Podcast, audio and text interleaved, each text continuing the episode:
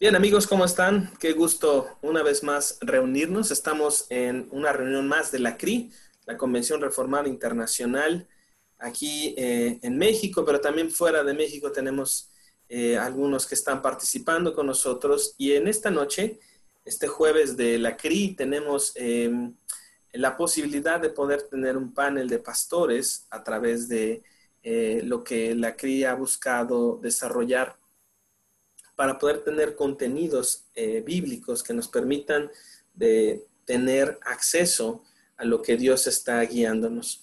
Y lo primero que quisiera comentarles es que eh, está con nosotros el pastor Omar Soto, pastor en la Ciudad de México, el pastor Fernando Pérez, pastoreando en la ciudad de Puebla, y el pastor Antonio Latorre, que está en la ciudad de Guadalajara. Así es que en ese orden quisiera pedirles que por favor se presentaran, Comencemos con el pastor Omar. pastor Omar, platícanos este, un poquito de tu iglesia, platícanos de ti brevemente. Así es que adelante, bienvenido. buenas noches a todos, gracias Alex. Eh, mi nombre, como ya lo dijiste, es Omar Soto. Pastoreo la iglesia Vida Vertical en la Ciudad de México. Es una plantación muy nueva. Tenemos dos años y medio que el Señor eh, nos plantó aquí en la ciudad, en Coyoacán en particular. Y pues por el momento soy eh, el pastor principal y, único pastor de la iglesia. Bienvenido, este pastor Omar. Pastor Fernando, salúdanos desde Puebla. Platícanos cómo va la plantación allá en Puebla. Hola, buenas noches. Eh, sí, pues eh, hemos iniciado por la voluntad de Dios desde hace un poco más de año y medio la plantación de la iglesia en Puebla, Soberano Dios.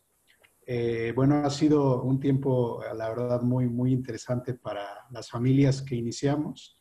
Hemos podido ver que, bueno, Dios está guiándonos en, muchas áreas y, gracias a Dios, pues, tenemos eh, la fe de que, de que en Puebla eh, el Evangelio será, será compartido a través de, esta iglesia y creemos que, que Dios va a alcanzar a muchas personas, va a atraer a muchas personas para que le conozcan, para que vivan para Él. Así es. Bienvenido, Pastor Fer. Gracias. Y el Pastor Antonio allá en Guadalajara. Bienvenido, Toño. Qué gusto tenerte acá en la CRI otra vez. Platícanos cómo estamos por allá. Bien, gracias Alex. Es un honor de nuevo estar en este panel compartiendo con, los hermanos. Eh, yo soy el pastor Antonio La Torre.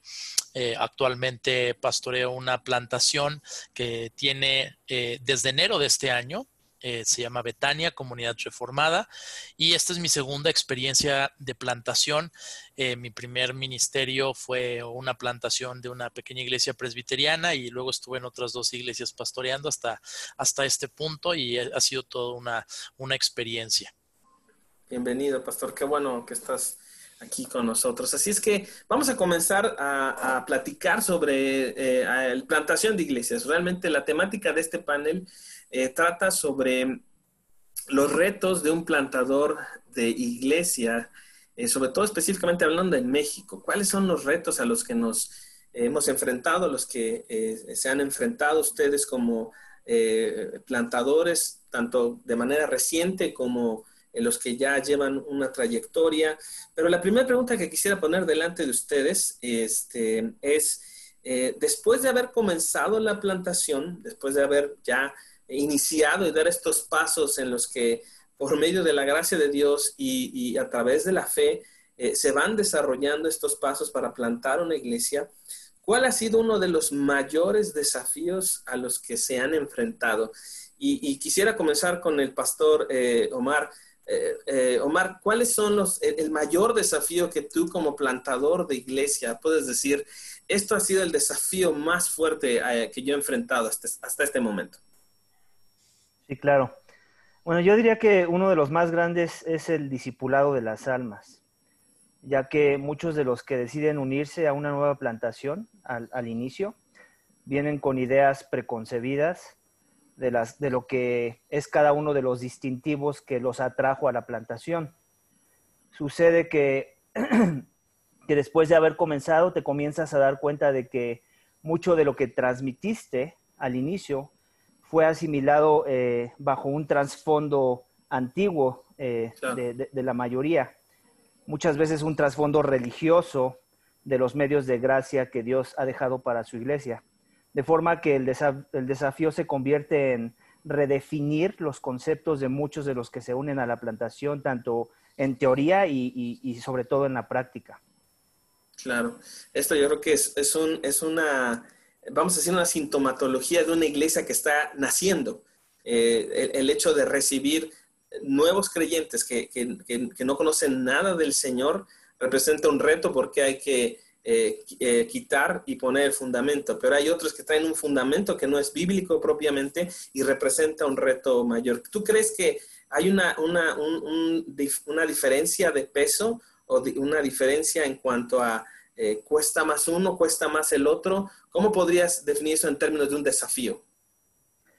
Bueno, mi experiencia ha sido que ha costado más trabajo desprogramar aspectos de la doctrina que, comenzar a poner un fundamento claro y, bíblico a los nuevos creyentes. Entonces, ha sido más, más difícil el reto reprogramar.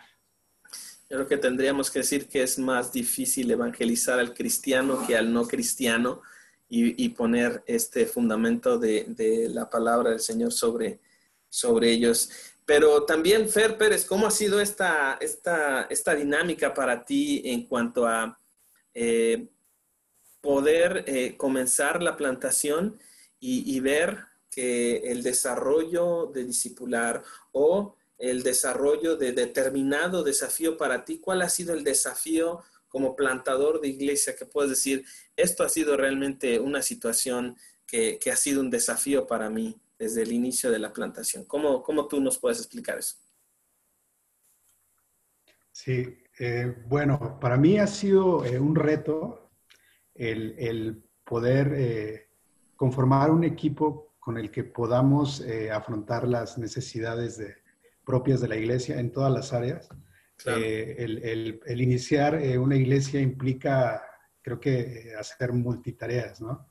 Desde el tema del, lugar a donde, a donde estás físicamente, el tema de, bueno, preparar la, palabra, la predicación, el, tema de, preparar el lugar, es, es todo todo un reto de tareas, pero a medida que está avanzando la, plantación, eh, encuentras que hay, hay también otros retos, como, como el que comenta este Omar, y, y, entonces encuentras la necesidad ya de satisfacer varias áreas, varias necesidades en las cuales necesitas un equipo porque te das cuenta que no puedes hacer todo. Y entonces creo que un reto muy grande es poder conformar un equipo eh, y, bueno, el, confiar en las personas o el tratar de, de alguna manera preparar a los que van a estar eh, apoyando como equipo de trabajo, creo que ese ha sido todo un reto. Cuando, cuando veo en la Biblia nombres de, personas que estuvieron con el apóstol Pablo, como, como Lucas, Timoteo, Bernabé, Silas, Tíquico, todos esos nombres eh, se me han hecho de mucho interés en este tiempo porque el hecho de conformar un equipo de trabajo creo que es un gran reto y creo que es muy necesario también el poder hacerlo para poder eh, suplir las necesidades de, la gente y, en general de, la iglesia. Así Yo creo que uno de los, de los puntos que tocas eh, fundamentales es esto de tener un equipo y que sea un equipo que también tienes que a la par de, que te ayuden a plantar, tienes que ir atendiendo. O sea, el hecho de que sean parte del equipo no implica que no tengas que tener un cuidado pastoral hacia ellos, sino que es además cuidarles a ellos, pastorearles a ellos y animarles a, desarrollar estos, eh, estos em, eh, dones o capacidades que el Señor les da, descubrirlos. Entonces creo que es un reto doble ahí lo que tú estás experimentando, ¿es así? Sí, es correcto, sí, definitivamente es, son personas con las que pasas quizá un poco más de tiempo que con las demás personas. Y sí, sin duda es necesario hacerlo así, eh, porque creo que es necesario estar eh, en, un, en, un, mismo sentir, en, en una misma idea, eh, en un mismo entendimiento de lo que estamos haciendo, de a dónde queremos llegar. Y sí, sin duda, el, el, el pastoreo primario, por decirlo así, es, es con, con, estas personas. Y, y, bueno, de ahí seguimos adelante hacia las demás personas. Pero sí, tienes todas las razones. Es una tarea doble en, en cuanto a el pastoreo con ellos, y el, trabajo como tal en equipo. Es, es muy importante sincronizar ambas, ambas actividades, por así decirlo. Sin duda. Entonces, eh, Omar nos platicaba sobre este tema de un desafío sobre discipular a quienes no conocen a Cristo y a quienes ya habiendo conocido y traen un fundamento no bíblico, no sano, representa un reto. Para ti está representando un reto formar un equipo que esté estable, que esté permanente, que pueda eh, eh, que puedas ir pastoreando conforme van creciendo para tener un, desarrollo ministerial de plantación. Representa todo un reto, pero para ti, Toño, eh, ¿cómo ha sido la, experiencia de plantar la iglesia? Nos decías que has tenido dos experiencias de plantar iglesias, pero ahora con, la iglesia que el Señor te está enviando a, plantar, eh, es esta, esta forma de, que día a día representa un reto para el plantador de iglesia. ¿Cuál ha sido tu mayor desafío eh, dentro de la comunidad a la que el Señor te está llamando a plantar? Sí, ah, definitivamente. Yo diría que el evangelismo, el evangelismo, eh, he visto congregaciones que eh, prenden como, como una fogata con mucha fuerza, tanto por congregaciones de buena doctrina, tanto congregaciones no tan bíblicas. Y creo que el mayor reto es, es el evangelismo en el sentido de jugar con las reglas, las reglas y no hacer trampa. Eh, usando la analogía de un juego, no hacer que es, bueno, esto es más que un juego, es algo muy serio, pero las reglas del juego son Proverbios 23, 23, compra la verdad y no la vendas. Entonces el, contenido del discurso, el, evangelio, porque hay muchos grupos que eh, de alguna forma, entre comillas, predican el evangelio, pero realmente eh, predicar el evangelio verdadero con una doctrina sana de, detrás no, no, no nos va a ser muy populares. Entonces, a lo que voy es que hay muchos métodos carnales que se pueden utilizar para, para llenar la iglesia. Hay muchas formas entretenidas de hacer que nuevas personas vayan, pero el, reto para mí ha sido mantenerse firme en, en la verdad y esperar y no dudar, aunque he dudado muchas veces, de no dudar y decir, Dios va a traer a los que tienen que ser salvos, como dice Hechos 2, confiar en la palabra de Dios, predicar a todos, esparcir el mensaje, hacerlo con fidelidad, pero eh, no soy yo el que los voy a convertir, no somos nosotros los que los tenemos que forzar a venir, van a venir los que tengan que venir, los hijos perdidos, y, nosotros los vamos a hospedar en, casa, por así decirlo. Por eso ha sido el mayor reto. Creo que esto que tocas es, es eh, eh, prácticamente como abrir un gran paraguas en el que todos nos podemos introducir y decir, prácticamente esto es un reto general en el que todos estamos, el, poder em, eh, no tomar atajos, no tomar, no, no, no, negociar la verdad.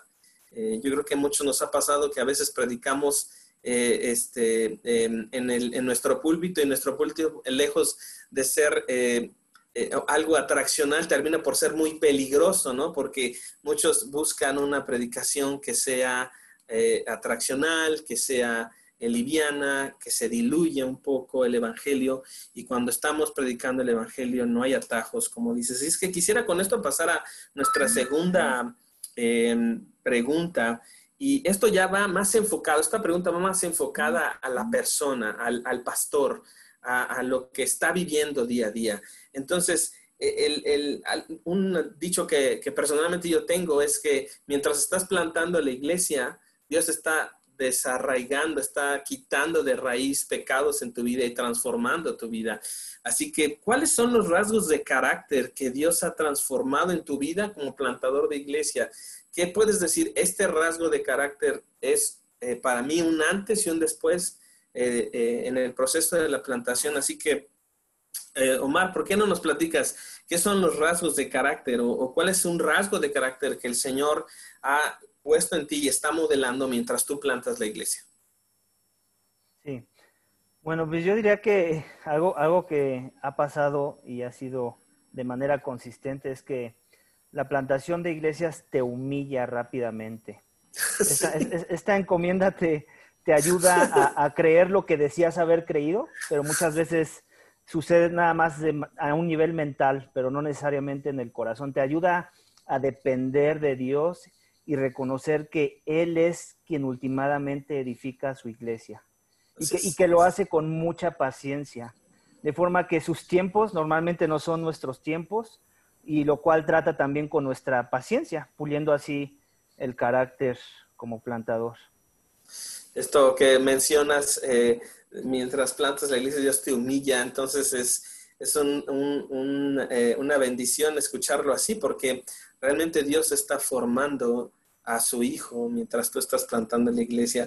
Eh, esto, esto yo creo que habla mucho de, la mano que Dios ha tenido contigo para, para como, como decías, el tiempo, entender el tiempo de Dios, saber que Dios no está en tu contra, sino que está formando a su hijo en, humillación en tu vida.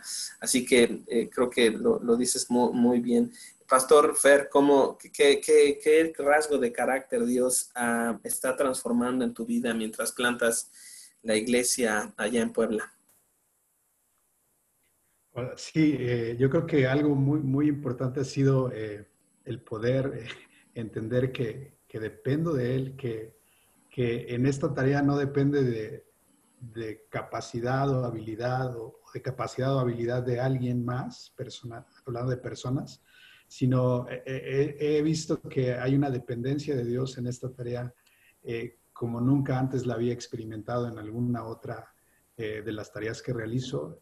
necesito depender de Dios completamente y, algo también que, he notado, bueno, en, mi vida, hablando del día a día, es que necesito ser coherente y muy consistente en lo que predico el fin de semana, con lo que vivo en casa eh, mis hijos me ven predicar más frecuente que, nunca, que tiempos anteriores, donde apoyábamos quizá eh, en alguna iglesia, pero no estando cada ocho días compartiendo con, esa regularidad. Ahora ellos me ven cada semana y, ellos están creciendo y, lo que yo vivo en casa con ellos, con mi esposa, es algo que, yo he notado que necesito eh, depender mucho de Dios para tener esa coherencia, esa consistencia en lo que hablo el domingo con lo que vivo con ellos todos los días. Creo que eso ha sido algo que Dios ha estado eh, cada día tratando en mi vida, en mi carácter, en mi, temperamento, en mis actitudes, y creo que eso ha sido lo, lo que más he observado en, este, en este tiempo de plantadillas. Wow, porque entonces estamos hablando de humillación, congruencia, eh, eh, y, y, eso hace, creo que eso hace el Evangelio. El Evangelio nos lleva a humillación, y el Evangelio nos lleva también a congruencia. Entonces, eh, eh, yo creo que esto es, es, un, es un, peso que, que, aprendemos a cargar y además es un peso que necesitamos cargar, es un peso de transformación en nuestra vida. Yo creo que esto que apuntas de la congruencia, de la congruencia de mi púlpito se tiene que ver en la congruencia en el día a día con mis hijos a las 6.30 de la mañana, eh, cuando hay escasez, cuando la situación es difícil en casa. Eh, esta parte que, apuntas, Fer, creo que a todos nos está ampliando muchísimo el panorama. Y Toño, ¿qué es para ti el carácter, la formación de carácter que Dios está poniendo en ti? ¿Qué, qué es lo que tú puedes apuntar ahí? Dado que la, pregunta va dirigida mucho a, la vivencia del pastor, eh, quiero, quiero hacer una nota de, mi experiencia anterior a esta plantación. Yo, estuve antes de esta plantación en una iglesia tres años que me tocó reformarla porque era más o menos como una, una especie de secta riana muy extraña pero eh, y, siempre en ese en esa iglesia era ir en contra, era ir contra la corriente, era todo había que cambiarlo. Era una iglesia que había fundado mi padre y, siempre era ir contra su papá, o sea, ir contra todo lo que su padre había dejado, era, era, era mi herencia. Eh, mucho del asunto de hacer una plantación, es decir, bueno, quiero mostrarle a las personas, a mis hermanos, cómo realmente digo yo que se tiene que hacer, ¿no? Como realmente creo que la Biblia dice que se tiene que hacer y de, ahí surgió la plantación. Y una de las cosas que me dijo un pastor cuando, un, amigo pastor, cuando empecé este proyecto, un pastor muy sabio, me dijo, bueno, me dijo, pero ahora eh, tú ya no le puedes echar la culpa a nadie, tú ya no le puedes echar la culpa a tu papá, ya no hay nadie que sea responsable del desastre, ahora es tu culpa, ahora vas a ser tú el que las vas a pagar. Y entonces yo dije, bueno, pues se me ocurrió en, esos, en esas semanas, eh, estaba leyendo las bienaventuranzas y, leí eh, bienaventurados los de limpio corazón. Y yo le pedí, siempre le suelo pedir algo espiritual a Dios a inicios del año, ¿no? Y yo le pedí eso, Dios, yo quiero ser limpio de corazón y, ha venido a la par con la plantación y ha sido una cosa espantosa, ha sido una cosa espantosa desde mi punto de vista carnal, porque yo, yo dije, pero ¿de dónde está saliendo tanto pecado? Dios empezó a, eh, eh, de verdad me asusté muchísimo, empezó a, sacar muchos pecados y yo diría que, eh, y, obviamente con el mismo temor para irlos atacando y, el compromiso con la integridad, con, con la santidad personal, y con la limpieza de corazón es lo que Dios me, es, es, es lo Dios me ha humillado con todo esto que parece que ensayaron el hermano Pastor Omar y Fernando, que iban muy, muy, este, muy acertados una cosa, luego la otra, humillación, dependencia, y terminas bajándote, terminas bajándote y dando cuenta que eres, eres débil. Entonces, este, yo diría que eso, limpieza de corazón, ¿no? Yo creo que estos puntos eh, nos hacen ver la obra del Evangelio en el pastor para que la obra del Evangelio en la iglesia se desarrolle. Y, eso es lo que, lo que le da certeza al llamamiento, le da certidumbre al llamamiento. Y yo creo que eh, una de las grandes confusiones que eh, en estos últimos eh, años hemos visto es que muchas veces confundimos que la certeza del llamamiento tiene que ver con cierto éxito. Y resulta que no es así. Resulta que creo que la certeza del llamamiento es lo que ustedes están diciendo. Humillación, dependencia y, una, y, un llamamiento a la santidad. No nada más por el hecho de ser pastor, sino por el hecho de primeramente ser hijo de, Dios y como consecuencia que le estamos sirviendo, Dios nos está llamando a esta, a esta santidad. Entonces, eh, yendo a esta, hemos ido de una parte hablando sobre el ministerio, hemos hablado de una parte sobre la, la persona del pastor pero quiero poner esta, esta pregunta adelante ustedes. Cualquiera de los tres la puede, la puede tomar y, me gustaría escucharlos. Así que este, ustedes eh, tómenlo en el momento que ustedes quieran. Pensemos que hay un matrimonio que, está, eh, que viene con ustedes y que este, este, eh, yo creo que los vas a recordar un poquito los años pasados, pero viene este matrimonio con ustedes, les platica que tienen la intención ellos de plantar una iglesia, que han pensado en una ciudad, han orado por esa ciudad y, ellos están eh, con certidumbre del llamado a plantar una iglesia. Así que, ¿cuál sería el consejo que tú como pastor le darías, pero a la esposa del plantador? ¿Qué sería el consejo que tú como, como pastor, como alguien que ya comenzó una plantación, cuál sería el consejo que tú le darías a la esposa del plantador? Entonces estamos aquí dirigiéndonos directamente hacia hacia la, hacia la esposa de, que va a ser el, futuro pastor. Si cualquiera de los tres puede tomar la, pregunta y, ¿qué, harías tú con eso? Adelante, Antonio. Sí, bueno, yo, yo, yo le recomiendo, ya, ya es difícil ser esposa de un anciano o de un pastor en una iglesia donde otros predican, donde la responsabilidad no está solamente sobre, sobre un plantador o un misionero por ser el único.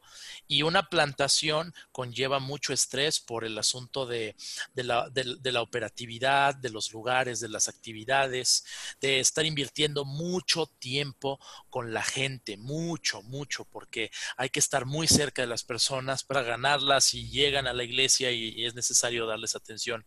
El consejo sería, pues, serían dos consejos y es, no es más de lo que yo he visto hasta este punto en mi familia. Más allá de eso no puedo opinar. Uno es que que, eh, a veces su esposo va a tener que, eh, aún manteniendo un equilibrio y aún manteniendo un, tiempo especial para la familia, va a tener que pasar tiempo fuera y que, y que ella tiene que ser un apoyo con la casa, con, sus hijos, muy fuerte, muy grande, ¿no? Y eso va a ser difícil, si oye simple, pero es realmente es difícil. Y el segundo consejo, que es lo que yo realmente, yo lo he sufrido, por así decirlo, pero es el, secreto para la, esposa del pastor, es eh, que, que, ore mucho a Dios por el esposo. Y mm. suena, suena, suena muy obvio, no, no, pero que ore porque, él es, porque Dios trate con el esposo las cosas que el esposo no puede cambiar solo o no quiere cambiar. Y eso es algo muy, muy bueno, que confíe en Dios. Eh, yo escuchaba a alguien decir, sí, decía, una mujer que decía, no, si mi esposo, si mi esposo se porta mal, lloro a Dios. Y luego ahí platican. y eso me, estremeció, dije, eso es lo que ha estado pasando por meses. La mujer no puede cambiar al hombre, al menos no tan fácilmente, pero Dios sí me lo enseñaron antes de casarme y no, no hice mucho caso. Y ya después me di cuenta que sí, porque si la mujer confía en Dios, Dios tiene, o sea, somos siervos y esclavos de, Cristo y Él nos tiene que poner en cintura. Y, yo diría a la mujer que confíe en Dios, que confíe y ore mucho a Dios por su esposo en amor, no para que le vaya a caer un rayo. En amor, ¿no? en amor y, y para que puedan llevar los dos como un equipo esa carga tan difícil que es incomprensible así platicada. Claro, excelente. Alguien más, venga. Adelante, Fer. Muy bien, pues creo que eh, sin duda la, manera en que Dios eh, instituyó el matrimonio y, la función o rol que tiene la mujer es ayuda idónea y creo que eh, en este tema de plantar una iglesia es clarísimo. Necesitamos a nuestra esposa en todo momento, en, en toda situación, sus oraciones, sus consejos, sus buenas relaciones, su, alegría, eh, es, algo clave para, estas funciones de, pastorado. Eh, algo que yo le aconsejaría eh, en esta situación a, la esposa del, pastor plantador sería que, que ella esté caminando con su esposo en esta etapa que están viviendo que ella eh, esté caminando con Él eh, en, oración, en búsqueda de Dios, en, preparación, incluso en leer, eh, que no sea una tarea en la cual cada quien tenga un camino diferente, un rumbo diferente. Y me gustaría mencionarlo con, este ejemplo, que, que fuera como si estuvieran bailando un vals, a donde cada uno tiene su función, su papel, lo que tiene que hacer pero van sincronizados y van dando los pasos necesarios para que puedan seguir bailando ese baile eh, el tiempo necesario, de la manera correcta y disfrutándolo en la medida de, lo posible. Yo creo que ese sería mi consejo. Excelente, Fer. La verdad es que la, analogía que haces quedó perfecta para poderla presumir con nuestras esposas. Este, así que qué bueno que nos lo mencionas. Omar, platícanos, ¿cuál sería tu consejo? Bueno, aparte de lo que ya se mencionó que está súper bien, yo le recomendaría a esa esposa de ese plantador que no se sienta presionada por nada ni por nadie en, tener que, en tener que servir en algún ministerio como líder de ese ministerio.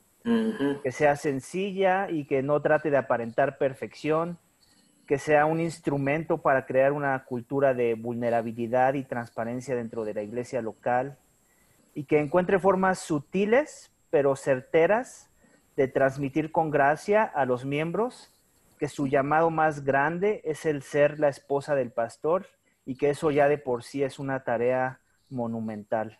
Sí, eso sí es una tarea monumental, como dices. Y yo creo que esto que nos apuntan eh, nuestros hermanos nos ayuda mucho a tener una idea más clara. Así es que eh, estamos aquí varios eh, pastores de la cría, así es que me gustaría que empezaran a tener en mente este, los demás alguna pregunta. Eh, voy a hacer otra pregunta más, pero eh, también quiero que otros participen y hagan algunas preguntas. Y la siguiente pregunta es, hablando sobre eh, que hemos visto que, que plantar una iglesia también involucra una lucha o desafíos, involucra permanecer, involucra ser humillado. creo que esta pregunta también nos va a dar una perspectiva. ¿Cómo tú como plantador estás luchando con la gran eh, pregunta, la incógnita, yo diría obligada que sucede en la plantación de, iglesia, de iglesias cuando te cuestionas eh, que por la ausencia de lo que has proyectado, inclusive por la ausencia de, vamos a decir la palabra, cierto éxito, eh, ¿cómo luchas con esta duda que dice, ¿realmente Dios me envió a plantar una iglesia? ¿Realmente estoy haciendo lo que Dios me dijo que debería hacer? Eh, ¿Cómo sé y cómo tú estás luchando con una pregunta tan natural, necesaria, diría yo, pero a la vez tan eh, que te paraliza de repente. Pero ¿cómo están eh, luchando? Cualquiera puede responder esta pregunta, pero ¿cómo, ¿cómo, tú estás enfrentando esa duda que de repente es, es violenta, es una duda que no tiene misericordia? Cualquiera puede. Adelante, Omar, venga. Bueno, algo que a mí me ha ayudado de manera muy práctica a reducir esa tentación de duda es que desde el inicio me sometí a, un proceso de evaluación de una iglesia local sana, donde una pluralidad de ancianos afirmó el llamado y, y, donde fue la misma iglesia la que me capacitó para el ministerio y la que envió a mi familia junto conmigo a plantar esa iglesia. Así que pienso que cuando nos sometemos al proceso, esto reduce en gran manera la, duda en nuestras vidas, ya que hemos seguido el plan de Dios revelado en su palabra para comisionar a otros a las misiones y a, plantar una iglesia. Por otro lado, eso no significa que no he tenido dudas, sobre todo cuando hay oposición o cuando nos sentimos inhabilitados para resolver un problema. Y cuando esto sucede, ayuda mucho a mirar un poco atrás y ver cómo Dios ya ha venido obrando y actuando a pesar de nuestra debilidad, a pesar de nuestra inhabilidad, el ver cómo es que Él ha derramado su gracia en los diferentes contextos de la plantación. Eso siempre va a ayudar cuando estamos luchando con la duda, cuando, cuando recordamos que Él dará la gracia presente y futura para los desafíos que siembran duda en nuestro llamado. Esto que mencionas es eh, muy claro es, eh, van a venir los desafíos, pero así, de esa misma manera va a venir la gracia futura, la gracia venidera, apunta John Piper sobre eso, pero eso nos ayuda a pensar que eh, es inevitable que vengan eh, cuestiones de, duda, de oposición, pero hay una gracia para eso. entonces, decimos, ¿cómo estás luchando con, con estas dudas? Fer, Antonio, ¿cómo están luchando con eso? Adelante, Toño. Bueno, primero que nada, recordar siempre cómo Dios ha sido fiel en otros momentos, en otros eh, ministerios, en otro tiempo, y recordar que, Dios ha podido usar un ministerio en el que yo estuve participando eh, bajo su soberanía, y eso siempre es de ánimo. Eh, otra cosa, voy a decir tres, esta sería la primera, o sea, recordar su fidelidad es una, dos, poner, ponerme a, prueba, ponerme a prueba y examinar mi corazón. Eh, en oración, ver, ver qué cosas hay en mi corazón, porque muchas veces esa ausencia, como usabas la palabra éxito, sé que bajo unos, un marco muy definido, eh, se debe muchas veces a, que estamos no caminando en santidad o, que hay algunas cosas ahí que se tienen que corregir y eso también es, útil y diría eso. Y, en tercer lugar, eh, nunca nunca alejándome de eh, ancianos o pastores de otras congregaciones precisamente como este grupo que tenemos nosotros y más también donde podemos siempre recordar y ver a alguien que está pasando lo mismo o ver a alguien que ya es muy experimentado y le dices eso y se ríe porque te dice que es, que es normal y que tomes unas vacaciones y, cosas así, ¿no? Entonces, eso, es, eso es de mucha ayuda, esas serían las tres cosas. Excelente. Siempre tener a alguien al lado, siempre tener un Pablo que te ayuda a continuar y te ayuda a soportar la duda. Fer, ¿cómo estás luchando con esta, con esto, esta duda que viene? ¿Realmente Dios me envió a plantar la iglesia? en principio la, la, pregunta me, me, da cierto consuelo porque yo pensaba que era algo que solo yo pensaba. Sí, sí, sí, al, tú preguntármelo y escuchar eh, a, los pastores este, Toño y Omar, pues creo que eh, de alguna manera trae cierto consuelo a mi vida. Este, eh, sin duda sí es una pregunta, como tú bien dijiste al principio, quizá obligada, quizá recurrente. Eh, e, es una pregunta que, que, sí, definitivamente ha rondado por, por mi mente muchísimas veces. Eh, algo que, que, considero que ha sido muy, muy favorable es, es el, el poder conocer gente que, que, me enseña, que, que, pastorea mi vida, como, como lo es el, pastor Carlos, diferentes pastores que, que de alguna manera eh, eh, llevan un camino recorrido y, son un ejemplo a seguir. Eh, el hecho de poder estar aquí en, en, este grupo con, con, todos ustedes y, y, el poder saber que, que no es algo que, que yo enfrento solo o, de manera aislada, sino todos nosotros lo, lo enfrentamos de, de, diferentes maneras, pero es similar este tipo de, de cuestionamientos que pueden llegar a, a nosotros.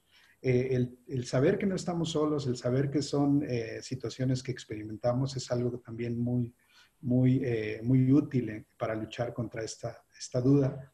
Y adicionalmente también creo que el, el, hecho de, de entender que, que, hacer cualquier otra cosa a lo mejor tendría ciertas otras satisfacciones, ciertas otras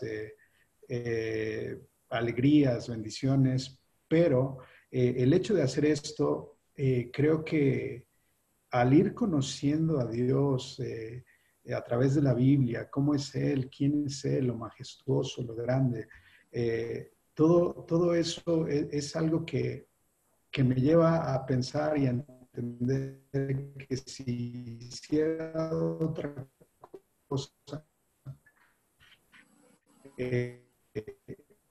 no estaría satisfecho, no estaría en una paz este, que, que, siento al final cuando, cuando hay esas dudas y, y, voy con él o, lo reflexiono y, y, él me lleva a entender que, que, esto es mi paz, que él es mi paz, que, que él es eh, en quien debo confiar. Creo que, creo que al final eh, esa duda tiende a, a, minimizarse cuando esto sucede, cuando, cuando entiendo con quién estoy, cuando entiendo más a través de la Biblia quién es Dios creo que eso causa que, la duda eh, eh, mengue, que, sea quitada, al menos temporalmente. Ciertamente eso que dices, eh, al menos temporalmente, pareciera como que, como que es alguien ah, incómodo que se sienta a un lado y deja de molestarte por un tiempo, pero luego otra vez quiere regresar y, quitar atención de, lo que Dios te, ha enviado a hacer. pero para eso es la CRI. La CRI nació eh, por la necesidad de eh, hermanarnos eh, como ministros del Señor y permanecer juntos y unidos como un cuerpo, como una familia, siempre lo decimos acá, para poder fortalecernos en la fe. Así que en este momento vamos a tener preguntas abiertas de, los pastores que están acá con nosotros. Este, y veo aquí el pastor Carlos tiene una, una pregunta. Pastor Carlos, ¿por qué no nos externas tu pregunta para para Omar, para Fer, para Antonio. Adelante, Pastor Carlos.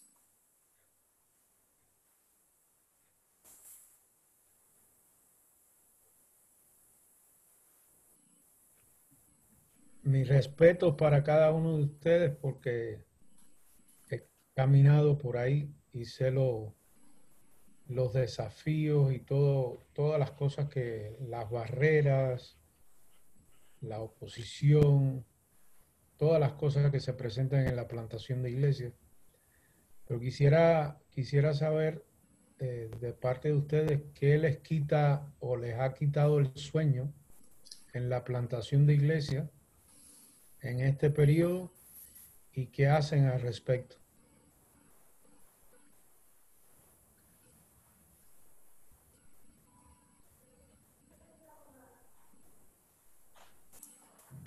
Solo para aclarar, ¿se refiere al periodo de, la pandemia que estamos atravesando o el periodo desde que inició la pandemia? Todo, desde que iniciaron la obra.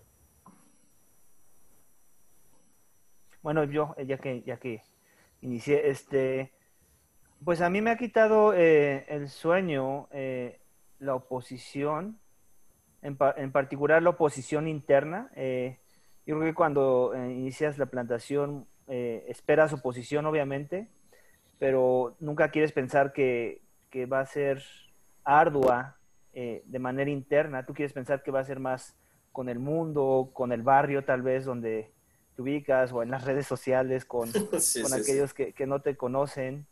Pero cuando descubres que mucho de la posición que representa una plantación, sobre todo cuando estás buscando ser fiel en la palabra y proclamar el Evangelio y tener una centralidad en, en el Evangelio de la gracia, eh, viene de adentro, entonces eso de alguna forma sí te desconcierta, te quita el sueño, aunque, aunque el mismo libro de Hechos te muestra que esa es una realidad, eh, por alguna razón como que quieres desconectar esa realidad de, tu tiempo actual, eh, pero bueno, Dios te recuerda que, la iglesia ha sido así por el, a lo largo de los siglos, la, oposición interna es, es, muy, es muy constante y obviamente pues quita el sueño, aunque la palabra siempre es el consuelo que, nos deja descansar. Excelente. Venga, Toño. Ah, ah bueno, basta. Ah, no, no, Fer, dale, dale, dale, dale, Fer, venga, venga. Sí, ok, ok. Muy bien. Este, pues algo que, eh, me está pasando en esta etapa, me ha estado eh, quitando el sueño, ha sido eh, el tema de, bueno, de, la reapertura, pero ha sido el tema del lugar a donde, a donde vamos a, regresar. Pero adicional o ya yendo un poco más allá, en, en realidad no es como tal el lugar, o sea, al final no es el lugar, o la preocupación de cómo conseguir el lugar o cómo pagarlo, sino creo que en realidad es, es eh, como mencionaba Omar, esa lucha eh, que, que, viene cuando, cuando pensamos que nosotros vamos a, tenemos que solucionar los problemas con nuestros recursos. Es, es algo que me ha estado eh, causando quizá insomnio o, que he tenido como un peso sobre mí a donde yo he pensado que yo tengo que resolverlo con mis recursos, que, que al final son limitados, que, que yo no puedo eh, eh, resolver. Eh, gracias a Dios hay gente que, que, se está uniendo a la iglesia y, y eso causa que, veamos la necesidad de pensar en un lugar mayor.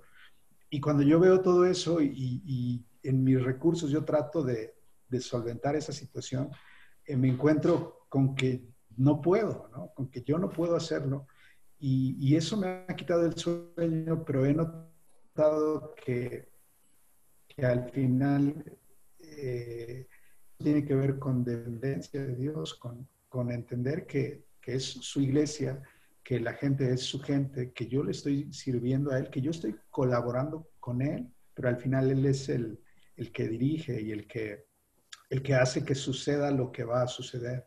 Entonces creo que eso ha sido eh, muy fuerte de entender, el, no cargar yo con, la, con el peso de las situaciones, sino saber que Dios es el que tiene el control y como dice la Biblia, depositar toda esa ansiedad eh, en Él, porque Él tiene cuidado de, de nosotros. Creo que es eso, pastor.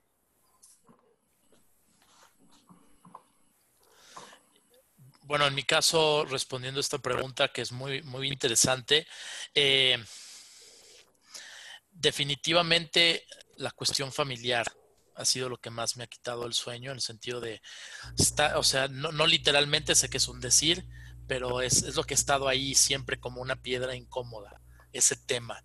Eh, hay veces que trabajo mucho con personas con adicciones, personas de la calle, pandilleros, por ciertos ministerios y, a veces regreso muy contento de decir, ay, fue un gran trabajo el que hice hoy, pude compartir el Evangelio y se me hace que esta persona sí, sí va a ser regenerada, para, todo apunta que está respondiendo. Y regreso a la casa y, y veo a mi hija de dos años y, digo, ¿cómo terminó ese otro joven en las drogas? ¿No, ¿No es acaso que sus padres dejaron de ponerle atención, que sus padres no le educaron? digo, yo no quiero que mi hija en 20 años esté inyectando una, con una jeringa. Que, que, que, que, o sea, yo después de, después de toda la plantación y de todo el trabajo exhausto que se hace, quiero tener una familia que sobreviva a eso porque después de los siete años todo excelente y, una esposa alejada, unos hijos desviados, no es lo que queremos. Entonces, el cómo, eh, el cómo mantener la, plantación, pero de la familia, ¿no? El regar la planta, que es la familia, mejor dicho, y que a mí en lo personal me cuesta mucho trabajo, siempre me ha costado trabajo, ha sido mi mayor reto, pero entiendo perfectamente la, necesidad que apremia de, de, hoy, de urgentemente poner atención a la familia y las demás cosas, sin hacernos los fuertes, yo sé que Dios las va a proveer en la operación diaria de la iglesia, pero definitivamente es eso, hijos y familia. Esto yo creo que son eh, eh, eh, ejemplos y, desarrollos de vivencia que nos están ayudando mucho a entender el contexto de lo que actualmente es plantado una iglesia en, en México.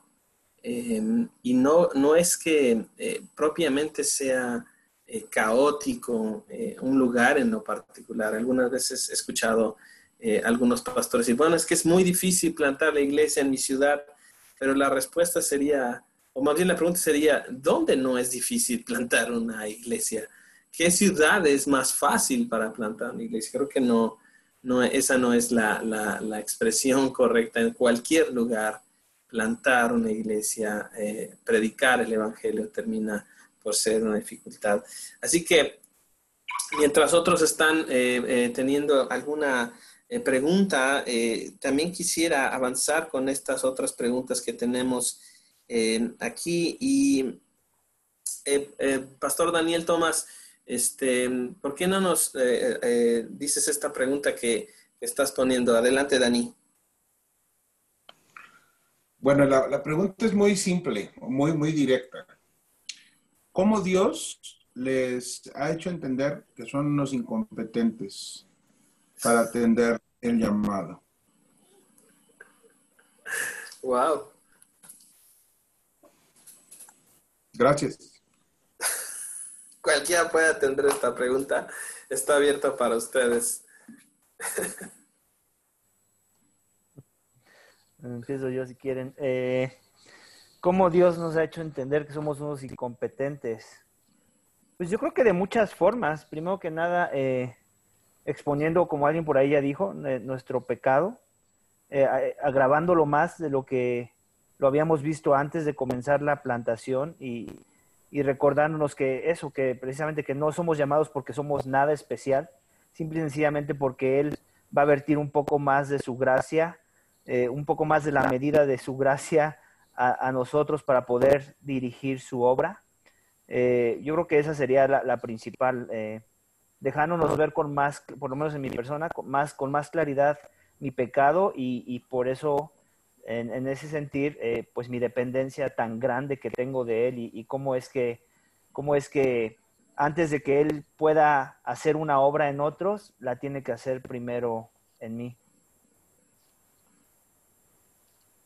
En, mi caso, eh, ah, no, no, alcanzan los dedos de las manos.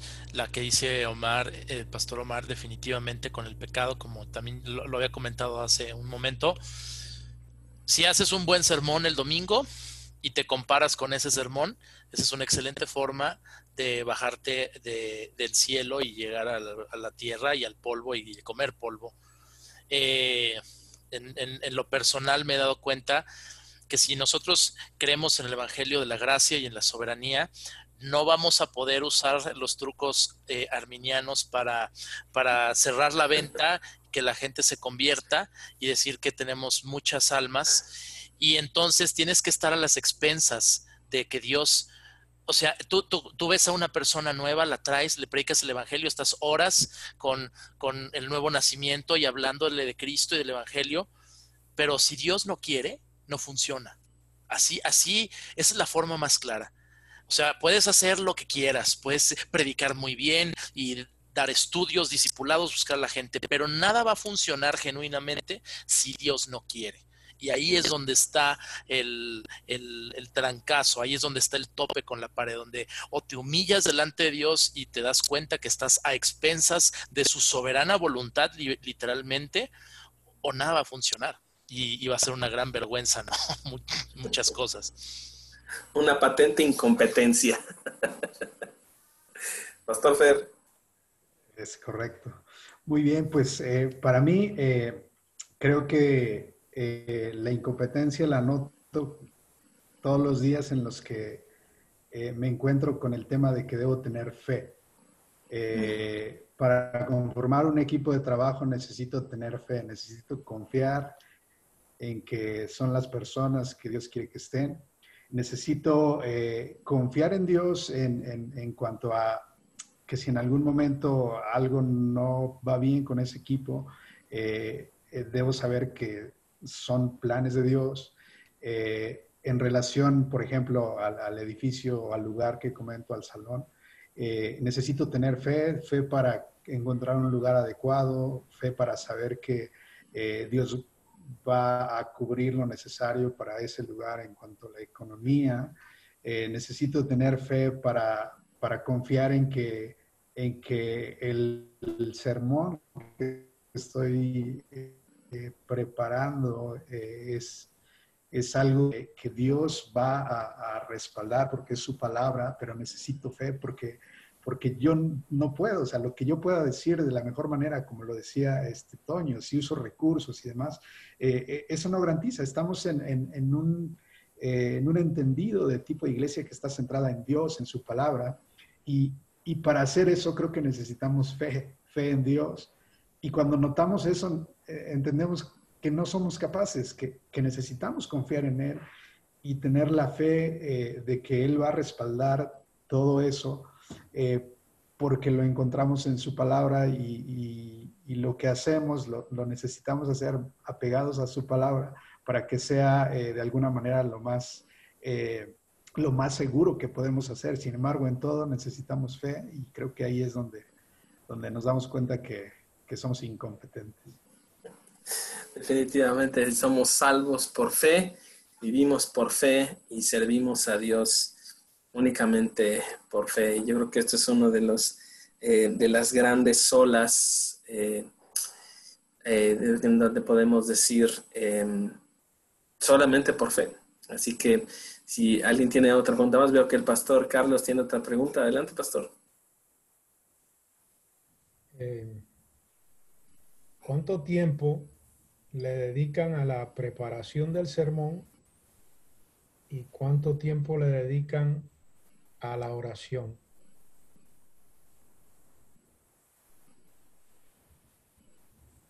Adelante, señores. Bueno, pues eh, eh, en mi caso, eh, yo le dedico, depende del texto, obviamente que estoy predicando, si estoy familiarizado con el texto, pues máximo 16 horas ya, ya habiendo pulido bien mi, mi script. Eh, si no estoy familiarizado, puedo tal vez hasta 20 horas a veces eh, he dedicado a, a, un sermón. Y obviamente mi meta es mejorar y llegar. He, oído por ahí que se puede en 8 horas hacer un script, entonces oren por mí para, porque esa es mi meta. Necesito, necesito tiempo eh, y todavía no lo he logrado. en cuanto a la oración, ahí sí este, soy un fracaso. La verdad es que oro a lo mucho media hora por mi sermón. Eh, y, obviamente no lo digo con orgullo, lo digo con, con, vergüenza. Me gustaría poder orar más por mi sermón. Desgraciadamente, este, ese es el tiempo que hasta el momento he orado y por la gracia de Dios, Dios usa mis sermones, eh, a pesar de la poca oración que dedico a mi sermón.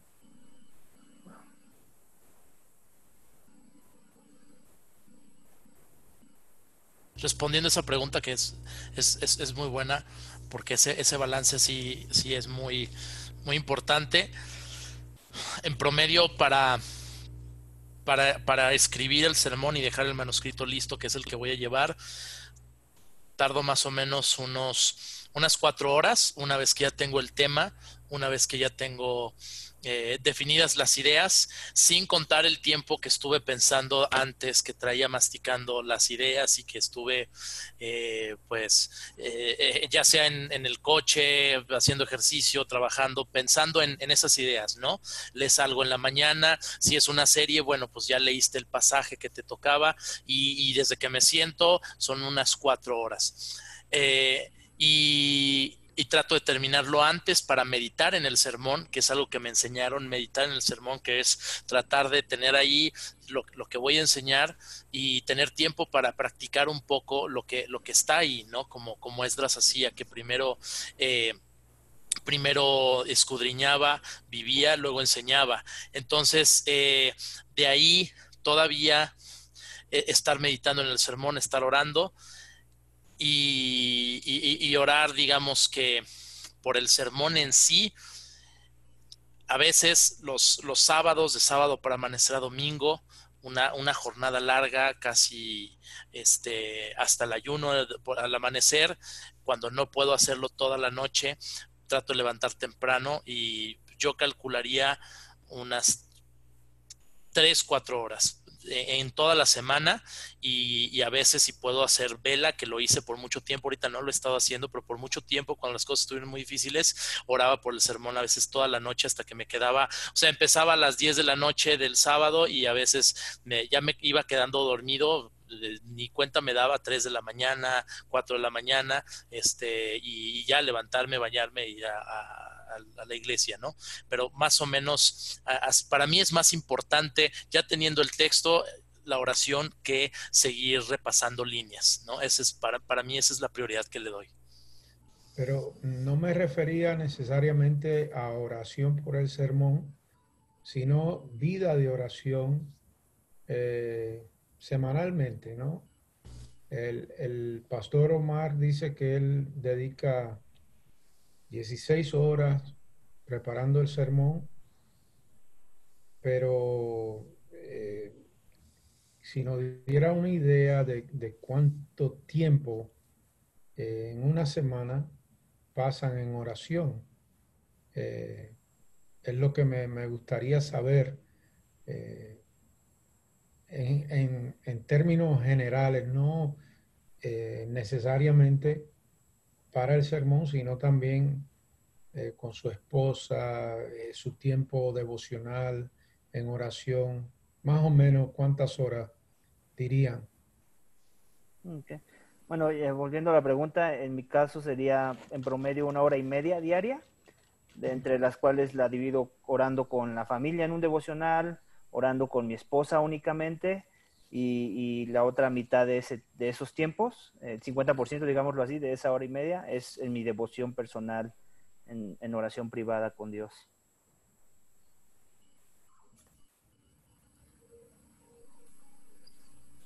Sí, igualmente con la misma distribución, yo diría, yo diría diariamente unas entre dos y dos horas y media, ya con todo incluido, y el domingo, un el domingo o el sábado de la noche, un poquito más, unas 3, 4 horas más, diría.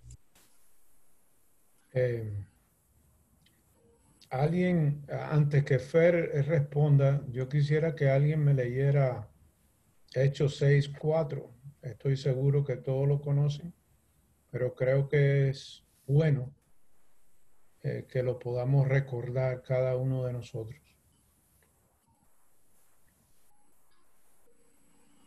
Porque muchas veces creo que le damos mucha importancia a la preparación del sermón, al estudio de la palabra y eh, quizá no dediquemos tanto tiempo a la oración como debiéramos eh, dedicar, ¿no? Y ahí Lucas escribe claramente a qué nosotros debemos dedicarnos como pastores.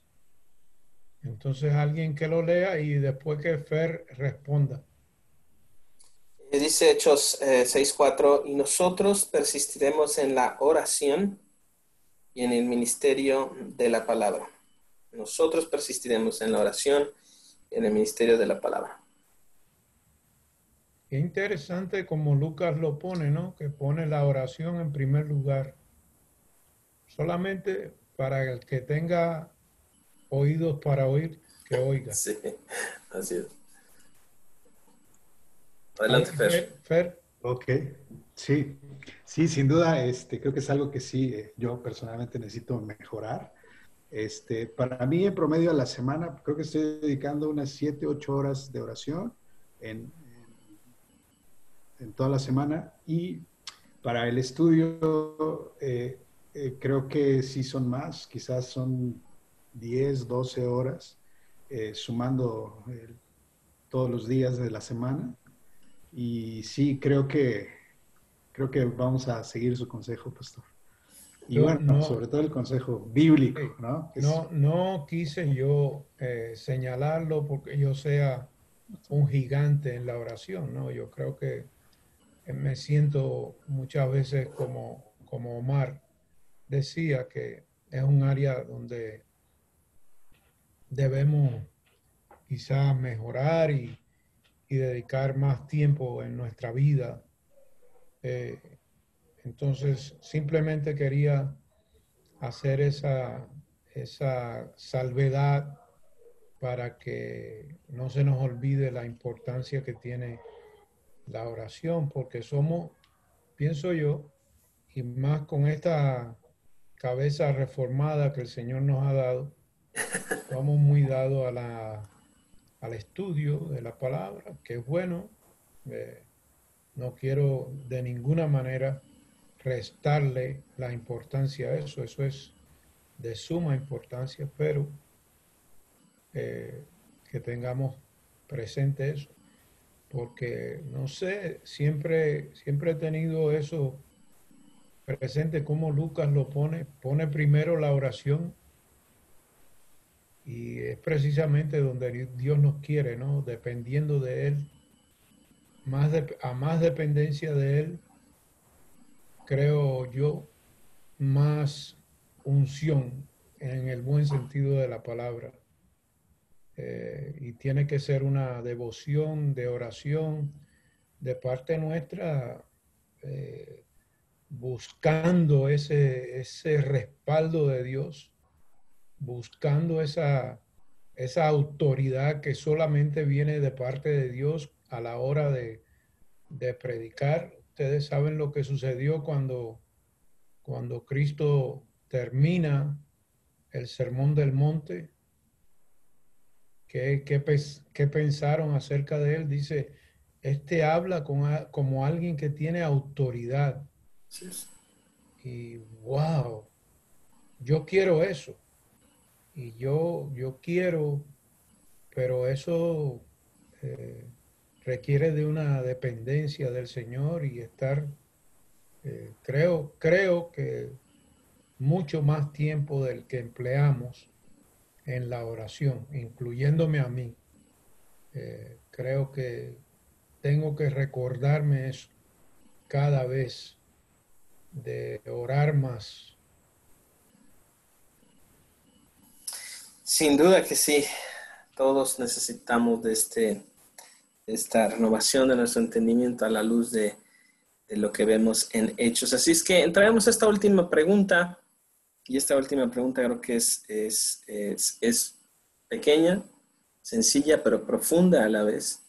Así que, eh, que te, eh, comenzaremos con el pastor Fer, eh, después con el pastor Omar y concluiremos con el pastor Antonio. Y la pregunta es esta. Fer, ¿por qué seguir plantando iglesias? ¿Por qué tú consideras que plantar iglesias eh, es, necesario seguir infundiendo esta... Eh, algunas veces se ha dicho que, este nuevo movimiento de plantación de iglesias, sin embargo, bueno, la, quien comienza el movimiento de plantación de iglesias es Cristo. Él instituye la iglesia, Él es el plantador de iglesias por excelencia y, esto es algo que se ha, eh, eh, en estos últimos tiempos se ha desarrollado todavía más en, una forma, eh, en, un, movimiento que se está haciendo. Pero, ¿cuál sería tu respuesta a la pregunta, ¿por qué seguir plantando iglesias? Yo creo que es, es la gran comisión que, Cristo asignó a, a sus discípulos.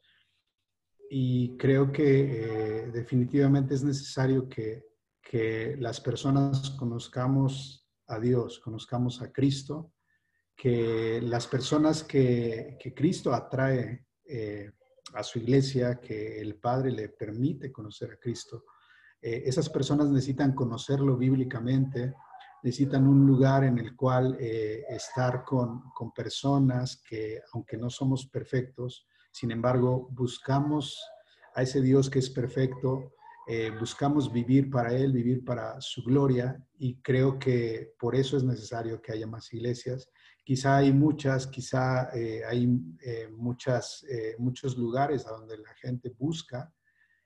Sin embargo, creo que sí es necesario que siga habiendo lugares plantados en los cuales se presente a Dios, a Cristo, se presente eh, todo esto centrado en la palabra de Dios.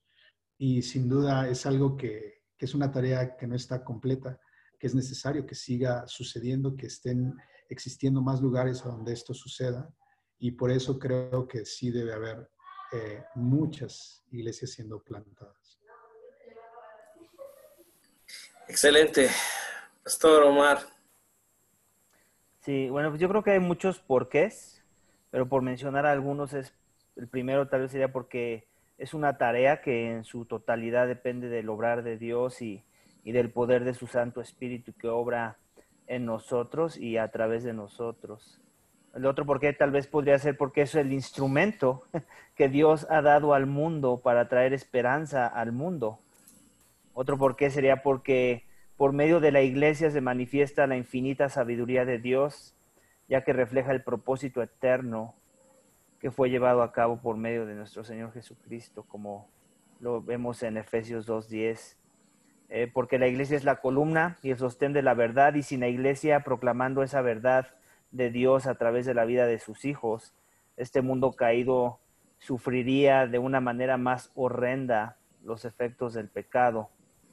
Y podría mencionar algunas más, pero creo que por lo menos con estas que he mencionado son razones suficientes para seguir plantando iglesias y seguir eh, entregando nuestras vidas en devoción total a esta tarea, porque como dice nuestro Señor Jesucristo, la mies es mucha, pero los obreros son pocos. Muchísimas gracias, Pastor Omar. Ayúdanos a concluir, Pastor eh, Toño. Sí, claro, concuerdo. Hay muchas, muchas, muchas razones bíblicas y verdaderas para seguir plantando iglesias. Mm, a mí se me ocurren dos. Eh, una de ellas es que la iglesia eh, es un, entre muchas cosas que es, es una plataforma para que los discípulos de Jesucristo puedan desarrollarse, puedan conocer el camino. Es parte de la gran comisión que comentaba Fernando y la gran comisión incluye discípulos de Jesucristo donde tienen que ser formados, donde tienen que aprender el ejemplo y la vida de Cristo en otros, en los hermanos mayores que ya llevan camino recorrido y donde van a poder estar protegidos para seguir. Eh, para seguir adelante. Y es, eso por un lado. Y por otro lado, también eh, la, la, las congregaciones locales y la plantación de iglesias generan esos, esas comunidades cristianas donde se, se alberga eh, cada quien podría interpretarlo de forma más mística o no, pero se alberga el Espíritu Santo, es decir, la presencia real de Jesucristo por medio del Espíritu Santo está ahí en un grupo de personas y, consiste en ese mismo grupo de personas también y no hay nada mejor que poder tener ese, ese pedacito del cielo. Eh, cada día de la semana, pero cada primer día de la semana, pero también en cada clase de discipulado, en cada reunión de oración, en cada apoyo a un hermano que necesita, que el mundo pueda ver el testimonio de la unidad que nos trae el Espíritu Santo para que de esa manera crean en, en, Cristo, ¿no? Entonces, eh, esas creo que son, son dos razones que a mí me gustaría compartir. Pues así es como llegamos al, al final de este panel, de este ejercicio en donde estamos eh, donde la CRI lo que busca es eh, tener un acercamiento con pastores, eh, con los que ahora están participando y con quienes nos van a escuchar. El propósito es exponer primeramente el Evangelio, ver cómo Dios nos está transformando y está transformando a su iglesia para la gloria de su nombre y para el beneficio de su pueblo. Entonces, Ah, podríamos seguir platicando, yo creo que todos tenemos muchísimo más que, aportar y que seguir creciendo, pero amigos, esto es la CRI, este, la CRI está contigo, la CRI es una familia y en la CRI eh, queremos tener este diálogo interno para poder exponerlo con otros y estas son conversaciones con la CRI. Que pasen una excelente tarde y gracias por seguir con nosotros.